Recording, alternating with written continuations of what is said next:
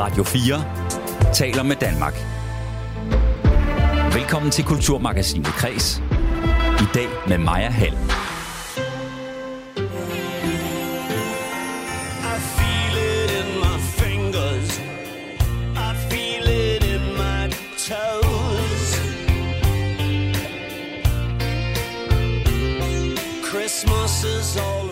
Åh, oh, det lyder ikke godt, vel? Christmas is all around. Den er ikke helt uh, god. Og det er præcis også det, den falderende musiker Billy Mike pointerer i den her åbningsscene fra den snart 20 år gamle kærlighedsfilm Love Actually, som det her nummer kommer fra. Filmen Love Actually, den emmer af mig for jul og kærlighed, og har været en fast juletradition for mig. Men uh, jeg har faktisk ikke set den i år, og jeg er blevet lidt i tvivl om, jeg helt skal droppe den. For de seneste år har filmen faktisk fået kritik, blandt andet for stereotype skildringer af kvinder og nationaliteter, og at romantisere kærlighedsaffærer mellem chefer og deres ansatte. Not so nice. Men ved at se Love Actually, så kan du og jeg faktisk se, hvordan vi som samfund har rykket os. Og derfor så skal vi beholde den på vores jule-to-do-liste, lyder det blandt andet fra to gæster senere her i udsendelsen i dag. En udgave af Kulturmagasinet Kres, hvor det også skal handle om en krise, der er under opsejling hos Dansk Børneteater. Jeg er virkelig dybt chokeret over, hvor, hvor alvorligt det står til. Det kalder jo i den grad på handling kalder på handling, lyder det fra Dansk Teater. For selvom teatrene har lukket op igen efter coronapandemien, så er børnene og de unge ikke vendt tilbage, det viser nye tal. Og senere i udsendelsen taler jeg med en af dem, der i mere end 40 år har lavet teater til børn. Jeg er interesseret i at finde ud af, altså, hvor vigtigt er det egentlig? Hvad er det, børnene, vores unge, går glip af, når de ikke i samme grad som tidligere kommer i teateret? Vi skal i dagens udgave af Kulturmagasinet Kreds også se på månefilm i anledning af 50 året for månelandingen. Men øh, inden vi kommer til den historie, så skal det handle om en aktuel chipse-skandale. De øh, seneste år har Facebook jo glødet af rasende kommentarer over manglen på de her Tinka-nissehuer, som bliver solgt i forbindelse med TV2's populære julekalender. Men øh, hvis du troede, at julekalender nissehue kunne få folk op i det røde felt, så tror jeg lige, du skal ind på internettet nu og se, hvad der sker, hvis man laver en chipsejulekalender og ikke har tilstrækkelig tilstrækkelig variation de første dage. Det er nemlig sådan, i år så har Kims Chips lavet en julekalender, hvor man hver dag får en lille pose chips. Men de første seks lover har kun gemt på fire gange sour cream and onion, og kun to gange ostepops. I dag var der så American Grill. Og øh, det har affødt en sandstorm af vrede brugere. Her er det for eksempel YouTuberen Stupid Ågårds, der har flere end 200.000 følgere, som åbner lån fra 5. december. Hvis der seriøst er et eller andet, vi har prøvet før, jeg bliver meget sur. Vi har fået to ostepops, to sour i onion. Hvis der er noget lignende, så får jeg fandme nedtur på. Nummer 5, den er der. Det er løgn. Det er fandme nede med løgn. Det er en grøn pose. Det er fandme løgn. Hvad, hvad fanden sker der? Det kan fandme ikke passe. Har vi fået sådan en error box? På Kims Facebook-side er der flere, der har oplevet det samme som YouTuberen her. Er hundredvis af kommentarer og rigtig mange vrede danskere, som har fundet deres vej til kommentarsporet. Og for eksempel så er der en, der hedder Jan, der skriver, jeg hader sour cream and onion chips. Totalt op ad bakke at have en julekalender fra jer. Der er en anden, der skriver, 4 ud af 5 dage med sour cream and onion. Ikke særlig fedt når man hader ligesom præcis den her variant. Der er en, der hedder Merete, der skriver. Og lidt mere mundre hjørne, så er der en, der hedder Simon, der skriver, Hej Kims, jeg vil også gerne kaste op over jeres julekalender, men jeg spiser det alligevel. Også dem, der er bløde, fordi jeg er tyk. God jul. Når du er sur. For sjov. Der er nogle sure folk blandt dem, I uh, møder. Anders Hyb Holdt, velkommen til dig. Jo, tak. Du er marketingchef hos uh, Kims. Og jeg kunne godt lige tænke mig at starte med at spille et klip for dig. Fordi vi har her i udsendelsen talt med en af dem, der har været inde og kommentere på jeres Facebook-side. Det er Christina Riber Mølholm fra Tranekær på Langeland. Hendes 10-årige søn, han kan heldigvis godt lide sour cream and onion chips, men han er alligevel skuffet over at have fået den samme smag 4 ud af 6 dage. Øhm, hvis du lige prøver at lytte med her, Anders, på hvordan det lød, da min kollega Søren Berg Rentoft ringede og spurgte, om vi ligefrem var sådan helt derude, hvor familiens julestemning var på spil. Nej, altså jeg synes bare, altså som sagt, så har vi købt kalenderen i rigtig god tid, og det var virkelig den eneste, han brændte efter, og jeg var sådan lidt, ah, 180 kroner for 24 små poser chips. Det synes jeg alligevel var sådan lidt, øh, vi kunne jo købe store poser chips til samme pris. Men, øh, men han gik meget op i, at der var de her fire nye smage, og var meget op at køre over, at det var jo det, man så ligesom fik. Ikke? Så, så det, at han ikke her inden for de første syv dage har prøvet at få sådan en ny smag, det, øh, det har faktisk været sådan lidt en... Øh, ikke en nedtur, for det kan man jo ikke tillade sig at kalde det, men, men det har faktisk været lidt frustration, og det synes jeg var lidt ærgerligt, for det var jo ikke det, der var meningen med at købe sådan en kalender, jo vel? Og du har så været inde og skrive et, øh, et relativt øh, vredt opslag inde på Kims Facebook-side. Der er hele ni udråbstegn i, i dit opslag derinde. Men helt ærligt, Christina, at de er chips, kan du ikke bare bytte lidt rundt på dem? så. Jo, men der, der har jeg så alligevel været sådan med, at jeg synes ikke, at vi skulle øh, åbne den og bytte rundt i dem, fordi at, altså først ved vi jo så heller ikke, om der overhovedet er nogen af de rigtige øh, nye smage i, fordi vi har ikke kigget, men der, der er jeg sådan lidt kontrær, at, øh, at, øh, vi snyder ikke. Altså, vi må vente, og så, så må vi se, hvad, hvad tiden bringer, og så får den så skabe frustration eller ej. Det, det må så være sådan, ikke? Men det er mere konceptet i, at man, man laver den med udgangspunkt i, at den skal bringe glæde, og så kommer den faktisk til, og jeg ved godt, der er mange andre ting i verden, som er meget mere vigtigt, men det er jo for børn, og det er jo en, en væsentlig ting, og det er noget, de faktisk kan se virkelig frem til det hver morgen, ikke? eller har haft gjort. Nu er der sådan gået lidt mere stagnering i den. Ikke? men jeg har meget op at køre i dag, fordi det så var en American Grill. Så det var jo heldigt. Ja, puha, var Anders Hypholdt. Ja. Ja, du er marketingchef hos Kims, og der er mange, der gerne vil spørge dig det her spørgsmål, som jeg nu tager op her i Kulturmagasinet Kreds. Hvordan har du, hvordan har Kims tips det med, at de første lover i jeres kalender har affødt de her voldsomme reaktioner? Jamen, det er vi simpelthen så... Jeg er ked af og, og træt af, fordi det var, det var slet ikke det, der var meningen. Hun, hun sagde jo netop her, at øh, det var en kalender, som skulle skabe glæde, og det er jo det er jo det, vi går på arbejde for hver dag. Altså, det er Kim skal skabe glæde hver dag, når man er sulten for sjov. Og så er det bare virkelig, virkelig ærgerligt, at der er så mange, der er ked af det, fordi de får den samme. Og det kan jeg godt forstå. Altså, jeg er ked af det, siger du. De er jo de er rasende. Altså, hvordan kunne det her ja. ske, bliver jeg nødt til at finde ud af? Jamen, det, det er fordi, de, altså en julekalender, for at den skal være stabil, så skal de være pakket på nogle forskellige bestemte pladser. Og den, dem, der så har skulle pakke cream and onion, de har ligget lige på det her plads, altså på, på den her placering. Og, og så er det bare dumt, at vi ikke øh, kigger efter, at, øh, at det er dem, der ligger i de første seks dage. Så det er altså Fordi dem, der det... har pakket den. Det er ikke dem, der er, har, har lavet lidt drillerniseri, men øh, det er jo. simpelthen efterfølgende. Nå, det er dem. Ja, der er nogen. Jo, der, det er jo, øh, det er jo pakkenisserne, der lige uh, har været lidt på spil, må vi indrømme. Men okay. altså, det må jo ikke ske sådan noget her. Altså, det er, øh, det er fordi, vi håndpakker dem. Mange andre julekalender bliver maskinpakket, men dem her, de er altså håndpakket. Ja, derfor så er det jo så meget desto mere interessant. Og øh, det, de, man er lovet, hvis man køber den her kalender, det er, at man faktisk også smager nogle unikke smage. Kan du forstå, hvis ja. der er nogen, der er ekstra skuffet, fordi de bare har fået de her sour cream and onion chips? Ja, men det kommer. Det skulle være, der skulle ikke være flere sauerkøb. Hvornår kommer det? Uh, ej, jeg kan ikke lige huske, hvilke dage det er. Ja, det, det tror jeg ikke, jeg vil sige. Ja, nej, okay. så, så vi, det var det med overraskelsen, som hun også var ude efter. Jo. Altså, ja. vi må ikke... Uh, men de, der kommer fire andre uh, i løbet af julekalenderen. Og det er der ikke fire unikke... smag, eller hvad? ikke en eneste. Jeg ja, det tror, er jo faktisk måske en af de få, der er sådan set er lidt ked af. Jeg har nemlig været nede for at finde jeres julekalender. Den er udsolgt nu. Jeg har købt mig en pose sour cream and onion chips. For det er faktisk min ja. favorit. Og øh, det er jo også det, som rigtig mange danskere godt kan lide, så er det egentlig bare for at lokke flere folk til fadet, at det er sour cream and onion valgt. Nej, det er det ikke. Det er, det er desværre øh, en bummer, vi har, vi har lavet i pakkeris. Altså, det, det var meningen, de her fire sour cream and onion poser, de skulle være fordelt ud over hele kassen.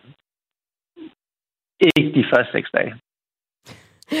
Jeg bliver nødt til at høre dig, når sådan en mini-shitstorm, eller det kan, den kan jo vokse så større her, lander hos jer. Hvad er så det, altså hvad gør I hos øh, Kims Chips? Hvordan skal man håndtere det her? Og altså, vi har jo sagt undskyld til utrolig mange mennesker, altså, øh, som har, har skrevet til os på den ene eller den anden måde. Et års forbrug af uh, sour cream and onion har I givet dem? Øh, nej, det har vi ikke. Nej, altså vi har, vi har undskyldt mange gange og sagt, at det, at det er virkelig uheldigt, at vi har pakket dem, som vi har. Øh, men at det bliver bedre. Som sagt, der var American Grill i dag, og øh, i morgen er der noget nyt. Altså, der er lige den, jeg vil måske lige advare nu, den 12. og 13. december, der er det to ens igen. Det er ikke sour cream and onion, men det er to ens varianter, ellers er der altså noget nyt hver dag. Altså, altså den, en, så er der ikke den samme variant dagen efter, som der var dagen før. Okay. Men Anders Hypholdt, øh, et sidste spørgsmål til dig som marketingchef for Kims. Øh, al omtale er god omtale. Vinder I i virkeligheden kunder på det her? Så længe produktet er godt, sagde Simon Spies også. Og vi synes, det er et skide godt produkt. Vi, vi, jeg synes, vi har virkelig gjort os umage med den her kalender. Altså, vi har de der fire unikke smage, som vi har fordelt rundt omkring i kalenderen, og så er der jo også en, en digital kalender dertil, hvis man scanner mm. den der QR-kode, hvor man kan blive ja, klogere på Kims, men også vinde præmier og sådan noget. Altså, så vi, vi synes virkelig, vi har gjort os umage for at lave en kalender, så det er bare virkelig ærgerligt, at der så er sådan en pakkefejl her, der gør, at, øh, ja, at der er sour cream and onion i de første. Ja, en ærgerlig marketingchef fra Kim Sørt, du her i Kulturmagasinet Græs. Tak, fordi du var med, Anders Hybolt. Ja, selv tak. Og om lidt her i Kulturmagasinet Kreds, så skal det øh, handle om en teaterkrise, som øh, vi måske er på vej ind i. Hvis øh, teateret gør sig rigtig godt over for børn og unge, så kan det være med til at løfte unges trivsel. Og det har vi brug for i alt den snak om mistrivsel blandt unge, der bliver mødt af en præstationskultur. Men øh, nye tal viser, at salget af teaterbilletter til børn og unge er markant faldet. Senere i udsendelsen, der taler jeg med en af dem, der rent faktisk laver underholdning eller laver teater til børn og unge, og prøver at finde ud af, hvad det er, man kan få ud af det. Hvordan er det, at teateret faktisk kan gøre op med den her præstationskultur, hvis vi virkelig svinger os helt op. Men inden vi kommer til den historie, så øh, skal vi se, om øh, vi nu skal ødelægge den gode julestemning, eller øh, mon julefilmen Love Actually kan klare at blive set af et par skarpe 2022-briller. Du lytter til Kulturmagasinet Kres på Radio 4. Der er masser af feel-good-øjeblikke i juleklassikeren over dem alle for mig. Den her, hvor Hugh Grant danser ned ad trapperne i Downing Street, for eksempel.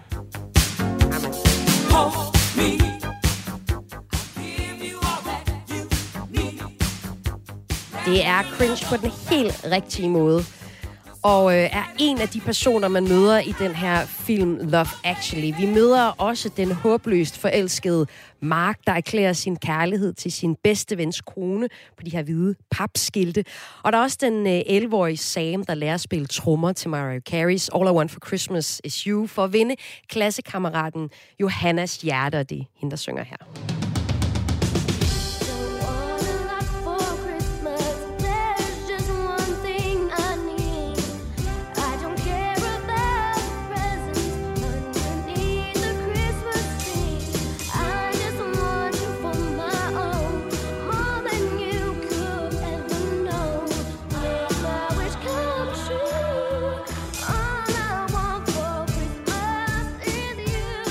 Ja. Love Actually. Det er en øh, film, der er fast inventar i min jul, på linje med brunkager og bygning af julegaver. Men i år så er jeg faktisk blevet i tvivl om, jeg skal droppe den. Fordi de seneste år, så har den her film fået kritik for at være for stereotyp i forskellige skildringer, blandt andet af kvinder og nationaliteter, og også at den romantiserer kærlighedsaffære mellem chefer og deres ansatte. Og øh, nu har jeg to gæster med, der kan pege på, hvad det er for nogle dele af filmen, som ikke har ældet med ynde. Og vi skal se på, om der egentlig er noget tilbage af filmen. Og det er der nok, for øh, det vi egentlig skal gøre, når vi ser Love Actually, det er, at vi skal se, hvordan vores samfund har flyttet os. Det er noget af det, den her film den bevidner. Med nutidens øjne, så er det ikke alle dele af Richard Curtis kærlighedsklassiker, som har lovet overlevet tidens tand lige godt. Men bare vi er bevidst om, hvad det er, der sker i den, så kan vi lidt bedre se den. Vi skal se på, hvad det er for nogle ting, der er problematisk. Der er øh, flere øh, i filmen, der er der romancer mellem chef og ansatte. Der er kvindelige karakterer, der bliver kaldt tykke. Der er stereotype fremstillinger af nationaliteter. Men hvilke af kærlighedshistorierne set gennem de her 20-22 briller, som jeg nu tager på, fungerer faktisk, og hvad er problematisk? Det skal jeg tale med mine næste to gæster om. Jeg kan byde øh, velkommen til forfatter og kulturredaktør på Aller, Johanne Bille. Velkommen til dig. Tak skal du have. Og også velkommen til filmskribent på Soundvenue, Mathilde Johanne Christiansen. Mange tak. Og øhm, Mathilde, jeg, jeg har ikke, du har ikke fået de kritiske briller på endnu, så hvis vi bare lige starter med at få, hvad er Love Actually? Hvad er det for en film, sådan helt overordnet til dem, der ikke måtte have set den? Altså, det er jo øh, den ultimative juleromantiske komedie, kunne man godt sige. Den er lavet af Richard Curtis, en øh, romcom legende, kunne man godt sige, øh, som valgte ligesom at sætte sig for at lave den ultimative øh, julefilm, hvor han tog intet mindre end, end 9-10, måske flere øh, kærlighedsskæbner, øh, bandt en stor rød sløjfe på dem, og så på en eller anden måde lavede en øh, julefilm, der var så sjov og så trist og så smuk og så for meget på samme tid, at vi øh, stadigvæk øh, ser og snakker om den her 20 ja. år senere. Jeg har læst bogen sågar, som bare er plottet på, på skrift. Så meget har jeg dyrket den her film. Og hvis du skulle sætte ord på, hvad det er Love Actually det kan, og hvad det er der får så mange af os til at se den år efter år, hvad er det så? Altså for det første, så synes jeg, at Love Actually er en, øh, en rigtig god film, som øh, lykkes med det her genre-eksperiment, den i virkeligheden også er, hvor man øh, altså har kombineret den her multiplot-film, som i virkeligheden havde sådan mere dramatiske rødder hos nogle sådan amerikanske auteurs som øh, Tarantino og Robert Altman, eller Robert Altman, øh, og ligesom på en eller anden måde, så pakkede den flot ind og gjorde, altså sådan skabt noget nyt, hvor man kunne få så meget romantik på samme tid. Øh, men samtidig havde den her lidt britiske kant, hvor der også er plads til nogle mere ægte ting og nogle mere sørgelige ting. Mm. Det, det synes jeg gør den ret velfungerende. Og lad os så prøve at tage de uh, lidt mere kritiske briller på. Johanne, du har netop genset Love Actually i går. Hvis vi tager uh, 2022 brillerne på, øh, og filmen er jo næsten 20 år gammel. Hvordan ser den her film, hvordan tager den sig ud i dag? Jamen, jeg synes, det var dobbelt at se den i går. Altså, jeg tror, mit forhold til Love Actually har forandret sig de sidste 20 år. Øhm, jeg så den, da jeg var på alder med Sam, som er den dreng, der er en af man kan sige hovedkarakteren, hvis man kan snakke om det i den her film. Øhm, og der blev jeg fuldstændig betaget af den. Øhm, så har jeg set den de sidste par år, og lad mig sige det på den her måde, vores forhold til hinanden er blevet mere og mere kompliceret. Øhm, og jeg vil sige, at i går var et nyt nulpunkt i vores forhold til hinanden. øhm, jeg, der var gået cirka to og et halvt minut, før der blev gjort grin med crossdresser. Øhm, så var der gået cirka syv minutter, tror jeg. Så var der nogen, der var blevet kaldt tykke. Øh, og derinde, der var der også lige blevet gjort grin med homoseksualitet. Så der er ligesom mange ting i den her film, der ikke holder af nu 2022, øh, vil jeg våge at påstå. Og de film, dem skal, eller de øh, pointer skal vi prøve at se på øh, nu, for så også at blive bevidst om, hvad det er for en julefilm, mange af os nok kommer til at se. For jeg ved også, at de begge to mener, at man godt kan se den her. Man skal bare være klar over, hvad det er, man ser på. Og lad os øh, tage noget af det, der gennemsøger filmen. Det er øh, forholdet mellem øh, chefer og ansatte. Øh, vi møder øh, nogle forskellige par. Vi møder sådan cirka ni øh, skal man sige, store og små historier, som alle udspiller sig over fem uger op til julen. Tre af romancerne i filmen er forhold, hvor manden er chef, og kvinden er ansat. Der har vi for eksempel øh, Mia og Harry. Harry det, han bliver spillet af Alan Rickman, og Mia bliver spillet af Heike øh, McCatch. Og Harry bliver så betaget af Mia, at han køber en guldhalskæde til hende i julegave, mens han fuldstændig overser sin egen kone, Karen. Johanne, hvordan er det her øh, forhold, hvordan ser det ud i dag? Ja, for eksempel efter MeToo har sat fokus på magtforhold på arbejdspladsen. Jamen i virkeligheden ser det ud ligesom øh, mange af de andre forhold i Love Actually gør, som er, at vi øh, får skildret en mand, der bliver fuldstændig betaget af en kvinde, eller rettere sagt en kvindes udseende. Øh, de kvindelige karakterer i, i den her film har ikke særlig meget gens, de har ikke særlig meget personlighed. Øh, jeg vil faktisk gå så vidt som til at sige, at den eneste, som har en scene, der er nogenlunde alene af Emma Thompson, som har den her hjerteskærende scene, hvor hun står inde på sit soveværelse og græder, efter hun har opdaget, at hendes mand, Alan Rickman, har et forhold til den her kollega. Hun er den eneste, der nogensinde er alene på skærmen og har en reel følelse. Og høre noget hjerteskærende Joni Mitchell, mens hun virkelig... Øh, det må man sige, Ja, opdager øhm, hendes skæbne. Ja. Så man kan sige, på den måde er, er, er det her forhold mellem, mellem chefer og ansatte ret sådan karakteristisk for den her film, at forholdene er næsten alle sammen på den måde. At det er en mand, der bliver fascineret af en kvindes skønhed og begærer hende. Og Mathilde, jeg ved, at særligt det her med øh, de flade karakterer er noget, du ser rigtig meget i den her film. Hvordan det? Altså man kan sige, det som, øh, hvis man skal forsvare det lidt, for jeg er fuldstændig enig i, at, at, at hvis man ser kritisk på Love Actually, så er der sindssygt meget ved den, der er problematisk. Men hvis man også skal øh, altså sådan brede det lidt ud, så kan man sige, de her øh, så det er jo også en, en karakter som Mia, hun er jo også fremstillet fuldstændig flat på den måde, at vi som Johannes siger, slet ikke lærer hende at kende andet end som en, altså hun har vidderligt djævlehorn på på et tidspunkt, fuldstændig klædt i rødt, sidder og spreder sine ben på kontorstolen. Vi forstår egentlig ikke rigtigt, hvad det er, der har startet den her romance mellem hende og Alan Rickman. Hun er bare, altså sådan, hun bliver objektificeret på den måde, at hun ikke, altså, at, at vi forstår hende ikke, vi skal bare have hende. Og det gør, har man jo også gjort de første mange, mange gange, man har set den her film, hvor at, at filmen giver os heller ikke nogen chance for at forstå hende.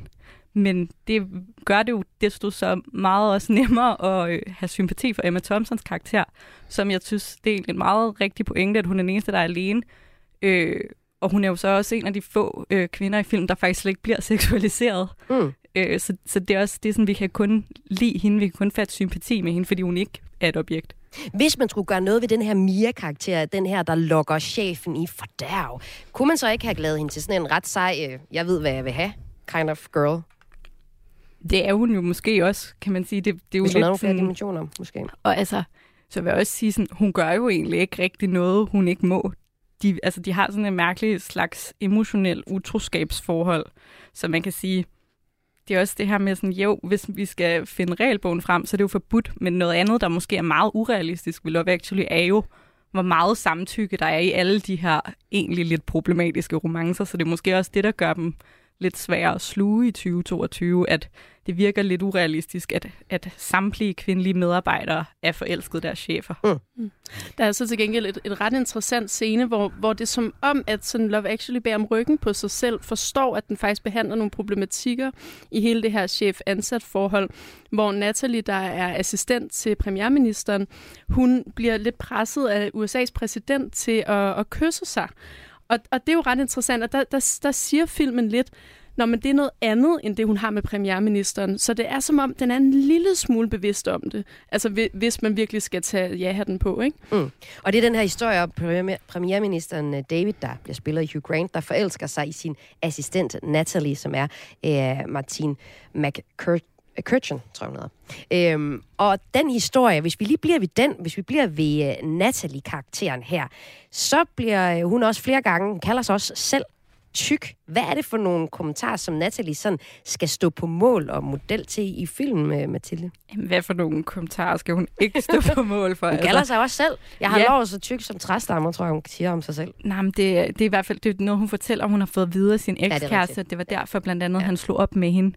Øh, altså, det er jo den her mærkelige øh, måde, filmen prøver sådan at gøre det absurd, at øh, Hugh Grant skal forelske sig i den her kvinde på gulvet, der går rundt og deler kiks ud.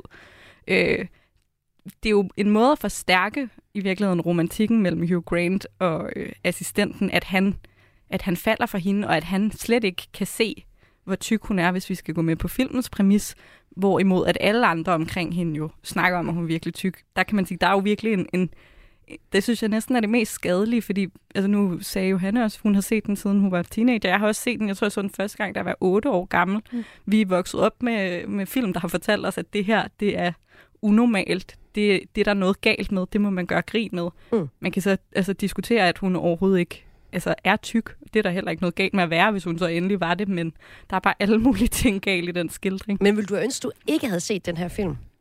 Nej, fordi altså, det ved jeg ikke. Jeg, jeg, synes, jeg, jeg synes, jeg har klaret mig ja. øh, godt med. Altså, der, der er også en stor læring i at kunne, kunne se noget problematisk, og jeg vil sige, jeg kan jo stadigvæk godt se Love Actually og elske den, selvom jeg godt ved, hvad, hvad for nogle ting, der er i vejen med den. Med mindre vi zoomer helt ind på skiltescenen. den ved jeg, I begge to synes er stærkt problematisk. Og det vi taler om her i Kulturmagasinet Kreds, det er en af de største julefilm, Love Actually, og øh, hvordan den egentlig er at se her i 2022, fordi der er, det er en film, der har en masse kærlighedsforhold, den skildrer, og de giver faktisk ret sådan gammeldags og forstokket deres portrættering af mennesker. I ret endimensionelle kvindebilleder for eksempel. Og så er der den her øh, skiltescene. Jeg kan jo lige spille lidt af den her, ikke? Vi ser her...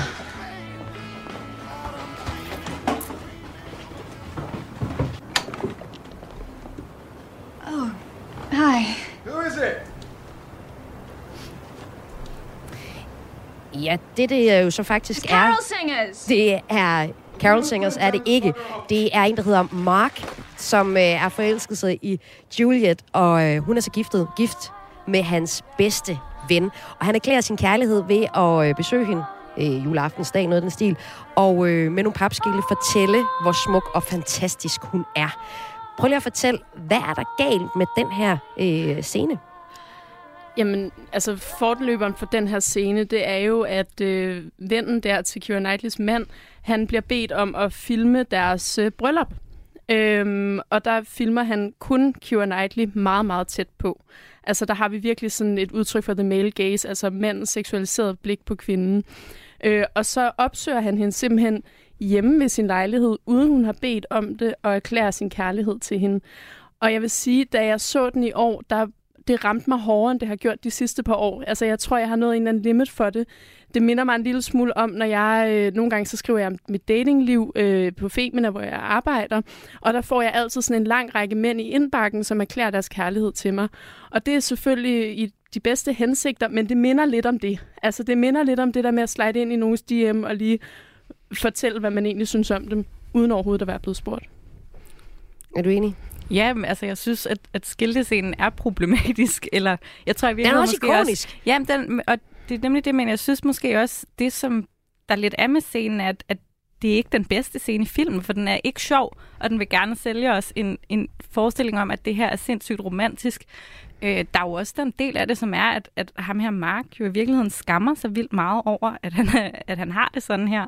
Så kan det godt være, at det er problematisk, men øh, altså, hvis man endelig skal forsvare den. Han beder jo egentlig ikke om noget, men det er også fordi, det er stillet op på den her måde med skiltene, så har vi set den altså, måde at lave en scene, altså lave en stor romantisk gestus. Det er som om, det også er blevet en invitation til alle marketingmennesker øh, i hele Danmark, i hele verden, om hvordan kan du formidle noget på en genkendelig måde, så kan man stille sig op med et skilt og lege Love Actually, men i en scene, som alle i virkeligheden hader og elsker at have. Og øh, der er jo flere, der har ytret deres kritik, ikke bare af den her scene, men af flere af scenerne i Love Actually. Og der er også kommet sådan en, svar, en form for svar på kritikken. Richard Curtis, som øh, har instrueret Love Actually, indrømmede for nylig, at film mangler diversitet, tror jeg var det, han ligesom bruger. Der kom sådan et, øh, et show her for et par uger siden, der hedder øh, The Laughter and Secrets of Love Actually 20 Years Later, altså sådan, ja, 20 år siden. Hvordan går det med, øh, hvordan er det gået skuespillerne, og hvordan har instruktøren det med filmen? Hello, hello. Hi. Lovely to meet you. Can't believe you're here. Where do you want me to sit? Tuesday night, November 29th. Come to laugh. Come to feel loved. And learn secrets of one of the most loved Christmas movies of all time. Ja, der er der bare god stemning der, siger den. der er ikke, fordi det er sådan de helt store kritiske spørgsmål. Men han peger blandt andet på, øh, at de tre, altså nogle, nogle plots, der er alle omhandler, de plots, der omhandler øh, relationer mellem chefer og ansatte, kan være problematiske. Han siger, gudskelov ændrer samfundet sig, som en film er, er dømt til i nogle momenter at føles uddateret af ligesom det forsvar, han kommer med, Johanne Bille. Er det et okay forsvar at komme med? Hmm, altså man kan sige, øh, det er nemt at smide det der, det var en anden tid kortet, ikke? Og, og skulle vi ikke have været klogere? Øhm, når, når det så er sagt, så, øh, så har han jo ret i, at den er ikke ældet med ynde. Altså det er den her film ikke. Øhm, derfor synes jeg jo også, at man godt kan se den alligevel. Mm. Øhm, og jeg har i hvert fald tænkt mig at blive ved med at se den. Jeg vil så sige, altså efter i går, jeg har fået det væsentligt mere anstrengt med den, ja. end jeg har haft det længe. Jeg tror lige, vi skal have et års pause. okay, et års pause til kulturredaktøren på uh, Aller. Hvad med dig, Mathilde Johanne Christiansen? Du er filmskribent på Soundvenue. Du ser mange film. Nogle ældes bedre end andre. Hvordan er det her forsvar i dine ører, når vi nu lige har gennemgået nogle af de problemer, der er ved Love Actually-filmen set med 20-22 briller? Altså man kan sige, hvis vi forestiller os en verden, hvor at Richard Curtis ikke havde sagt det her, så havde det jo været et endnu større problem. Så jeg synes også, at han er jo et sted, hvor han bliver nødt til at sige det der. Et eller andet sted, tror jeg, stadigvæk godt, man kan mærke, hvad ambitionen for filmen er. Altså sådan, at ambitionerne ligger mere i det romantiske end i det politiske. Ikke at de to ting ikke kan blandes sammen. Men jeg tror netop, når vi bliver ved med, gerne vil se filmen, så er det jo også fordi, at den er en film, vi ser til jul, og til jul kan vi godt nogle gange have lyst til at holde en pause fra de ting, vi ved, vi skal tage afstand fra. Så jeg tror, det kan godt være sådan, selv hvis det er sådan en problematic fave, så er det stadigvæk altså en favoritfilm. Samtidig kommer der heller ikke nye, ordentlige julefilm, der er værd at se. Det er Netflix, der sidder tungt på, den, på det maskineri.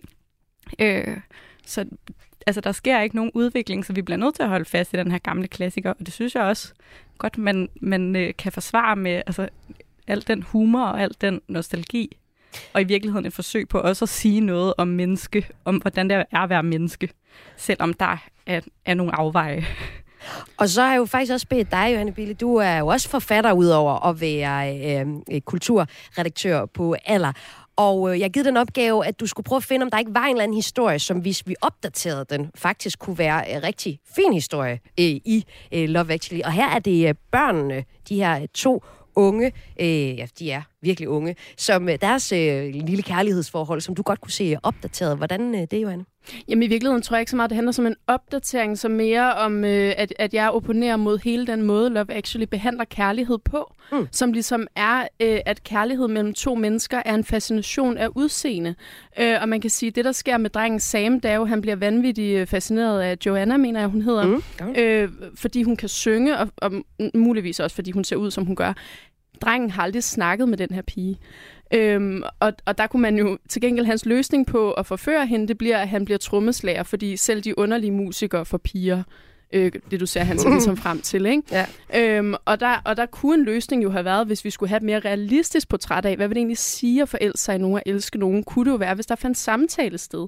Altså jeg synes, det er noget af det, der er overraskende ved den her film, der der sker meget lidt sådan substantiel samtale mellem de mennesker, der forelsker sig i hinanden.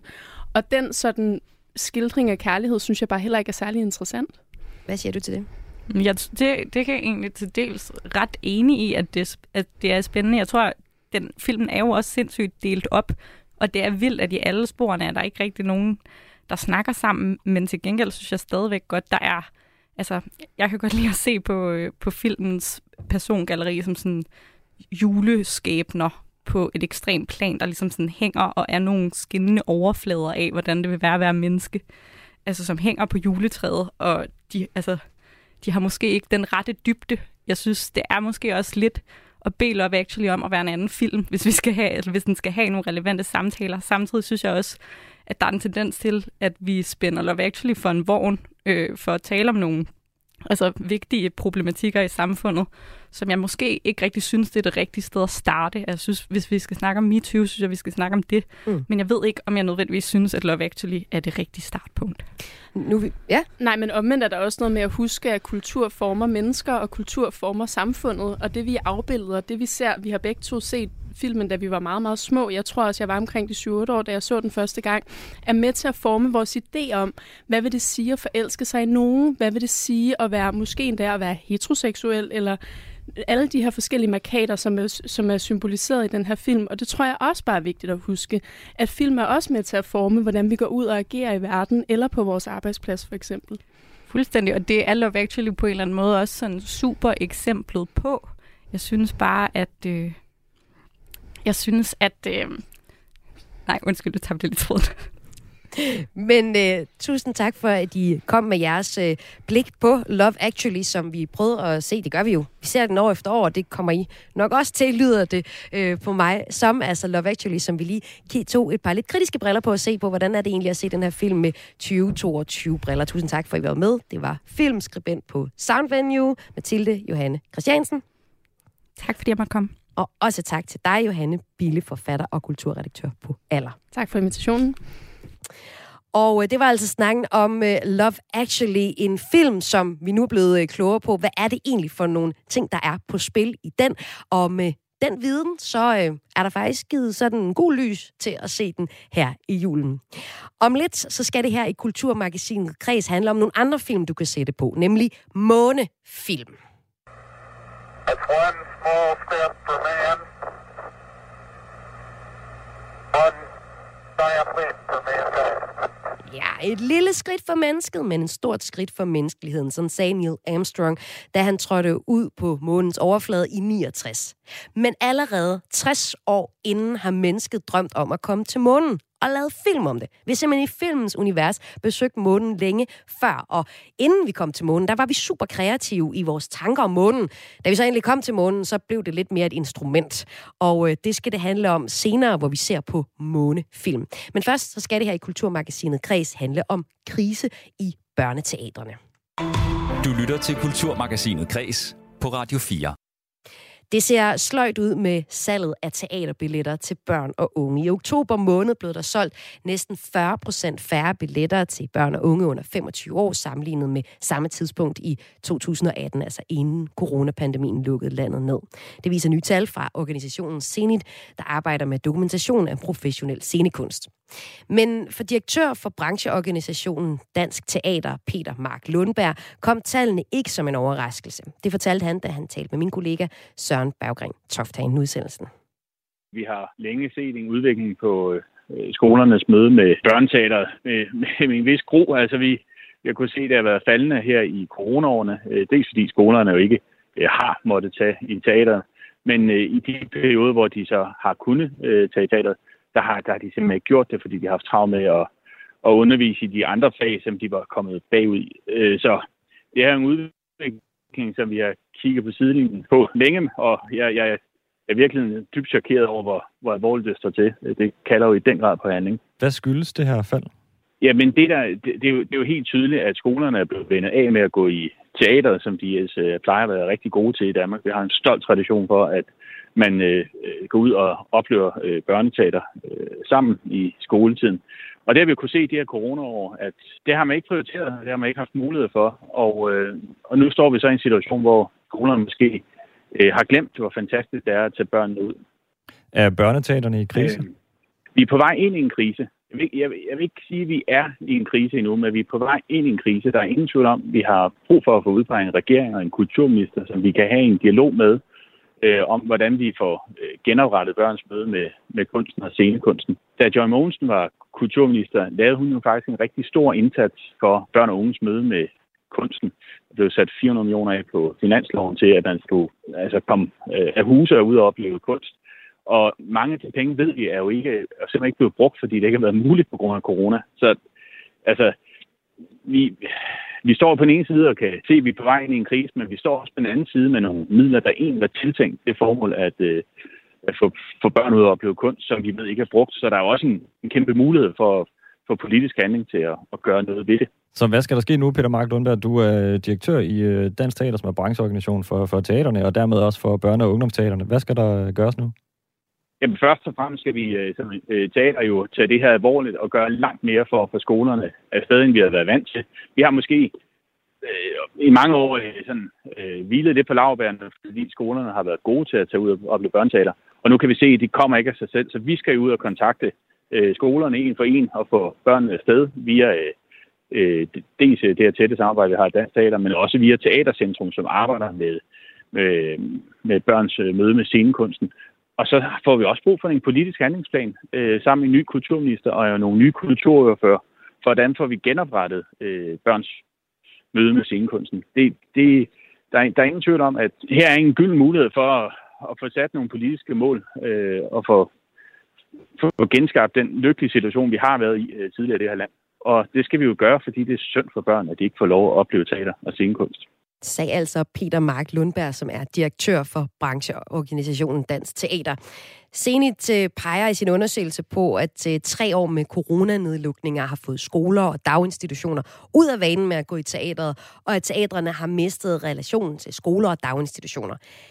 Og så er det, vi bliver nødt til at stille spørgsmål. Hvad er det egentlig, børnene går glip af, når de ikke i samme grad som tidligere kommer ind i teaterne og oplever de sko brædder. Til at svare på det har jeg inviteret to gæster ind, som på hver sin måde beskæftiger sig med emnet. Og først så kan jeg byde øh, velkommen til dig, Bodil Alling. Ja, dags.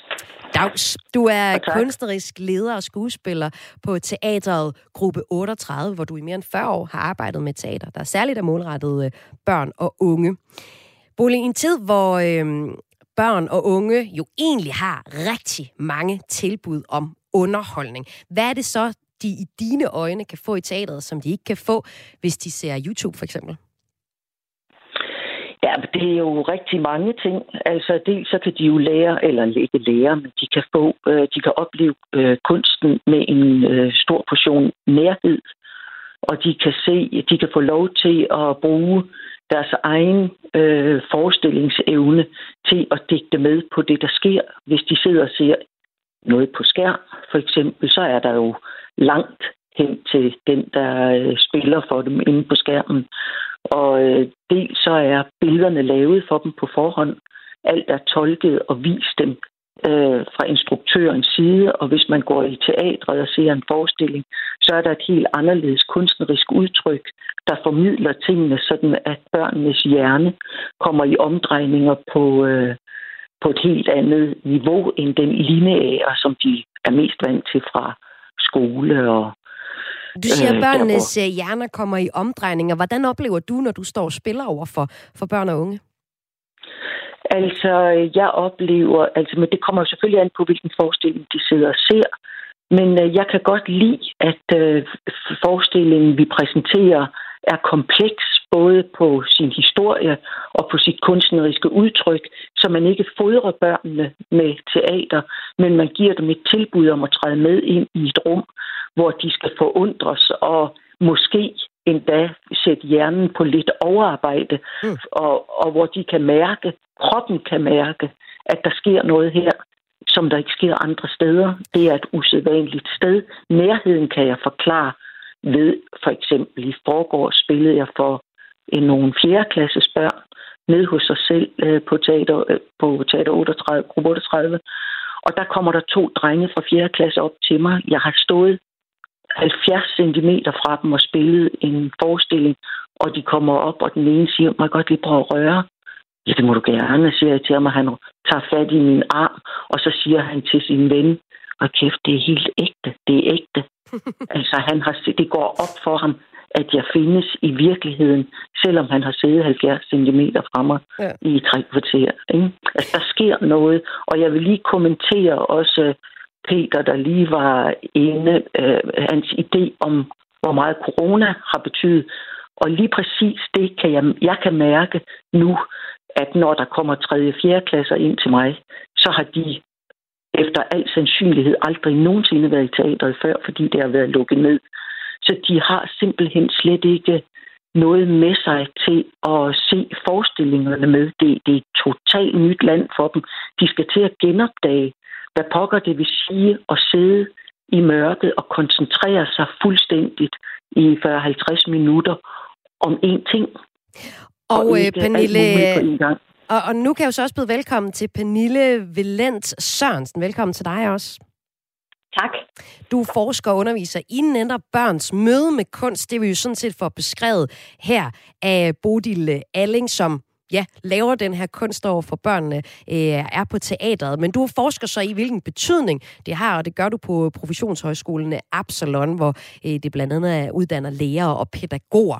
Øhm, og jeg ved, en af dine pointer er, at mødet med teatret kan have så positiv en effekt, altså som vi får beskrevet her, at det faktisk også påvirker børns unge og unges trivsel. Og det ved jeg, der er mange, der gerne vil gøre noget ved. Hvordan er det at teatret kan nå så langt ud over scenekanten?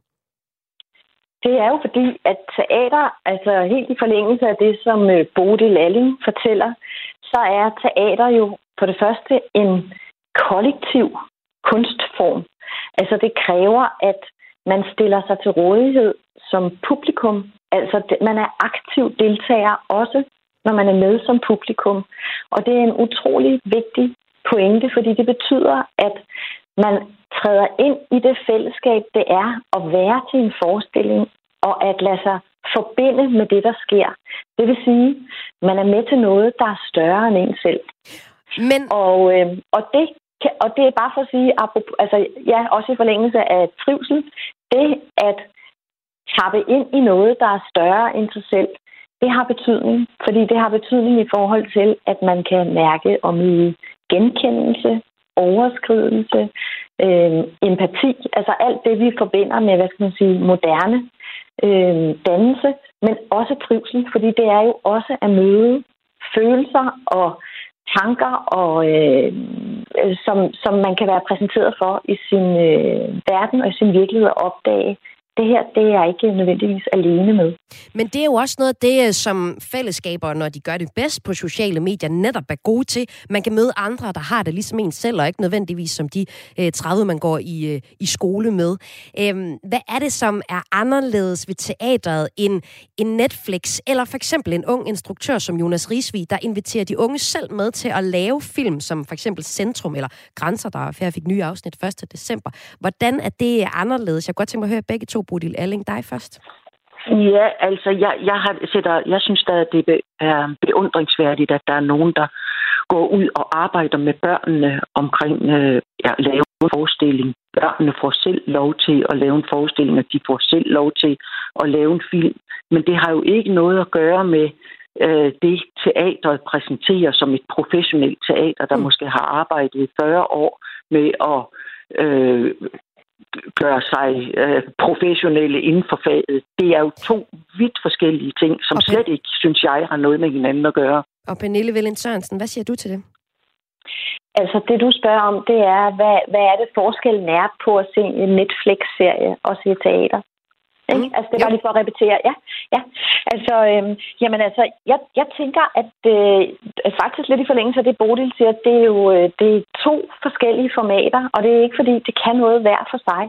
Men det er det samme som at sige, at øh, på buffeten skal der kun være øh, guldrødder, eller hvad ved jeg. Altså, teater er en kunstform, som udmærker sig ved, at den er, altså, den er, øh, det, det kræver, at du kropsligt investerer dig selv. Og det, der er så finurligt ved det, og ved det fællesskab, det er, at du kan også møde genkendelse, også i følelser, som du måske ikke selv har erfaret endnu. Altså man kan som øh, øh, man kan få lov at møde øh, død og kærlighed og sorg og på nogle andre måder. Altså fordi det, man tapper ind i, det er ligesom en, øh, et univers, der stiller sig til rådighed, fordi det er en iscenesættelse af noget. Så, så jeg synes, det, det, øh, altså det har et aspekt af liveness. Altså det er lidt det samme som at sige, at en musikvideo og en koncert er det samme. Det er to forskellige ting, og det indebærer, at man kropsligt indgår på nogle forskellige måder.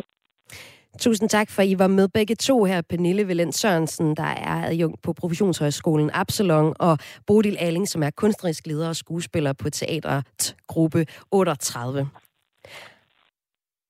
Og jeg havde altså inviteret de her to gæster med til at sætte perspektiv på de nye tal, der viser, at salget af teaterbilletter til børn og unge i oktober måned er faldet næsten 40 procent sammenlignet med samme tidspunkt i år 2018, altså for rør øh, coronapandemien.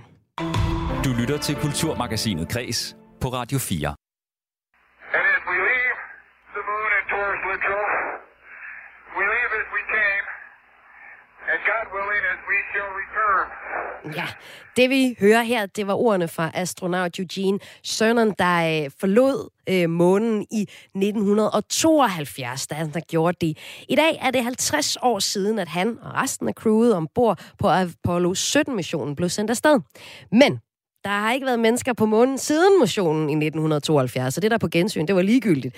Derimod så har månen så kontinuerligt været hovedperson i film. Faktisk både før vi var der, under vi var der, og også efter mennesket var på månen.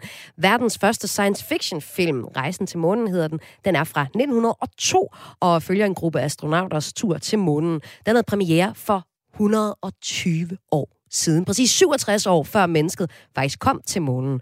Og den gav startskud til en altså kalva, kalva, kavalgade hedder det, af film med månen som destination eller mellemlanding.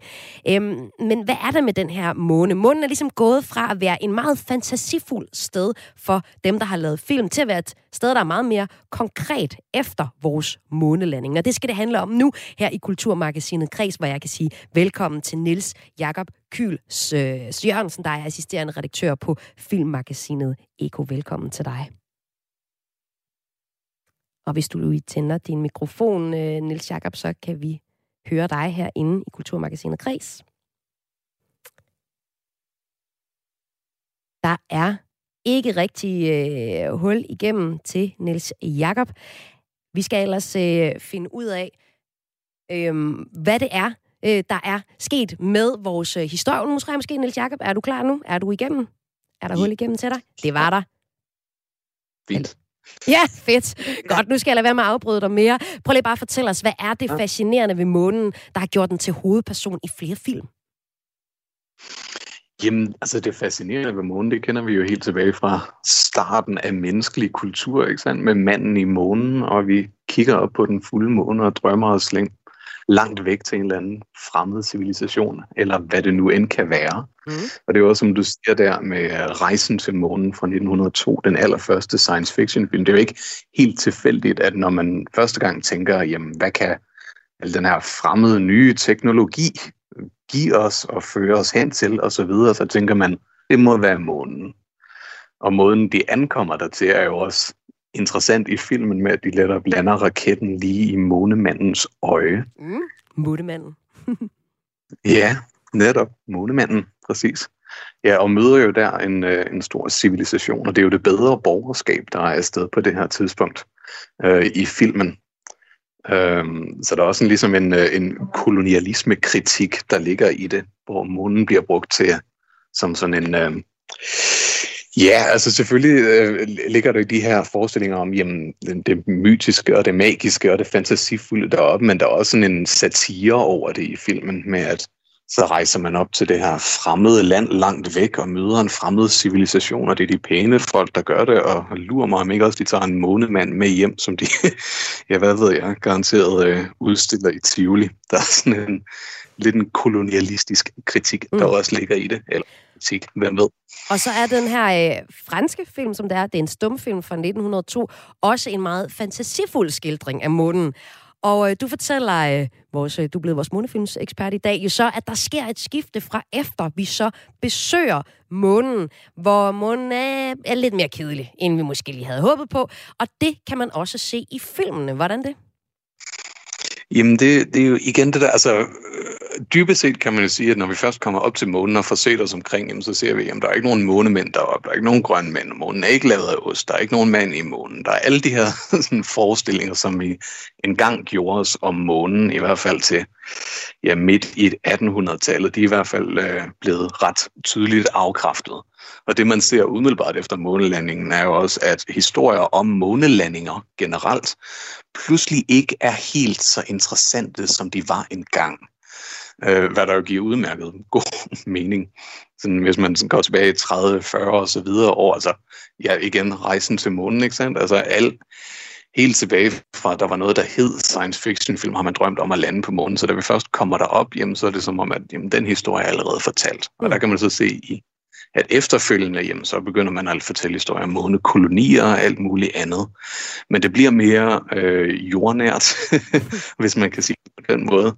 Det bliver sådan lidt mere realistisk og, og mindre interessant, og det er måske kulminationen af det, er måske sådan en film som Moon, Duncan Jones, der science fiction drama fra 2009 om en mand, der, øh, der er fanget på, eller fanget, han har en treårig kontrakt på månen, hvor han skal udvinde mineraler. Ja, så den bliver så igen et, et instrument, og ikke så fantasifuld som øh, de fortællinger, der er før.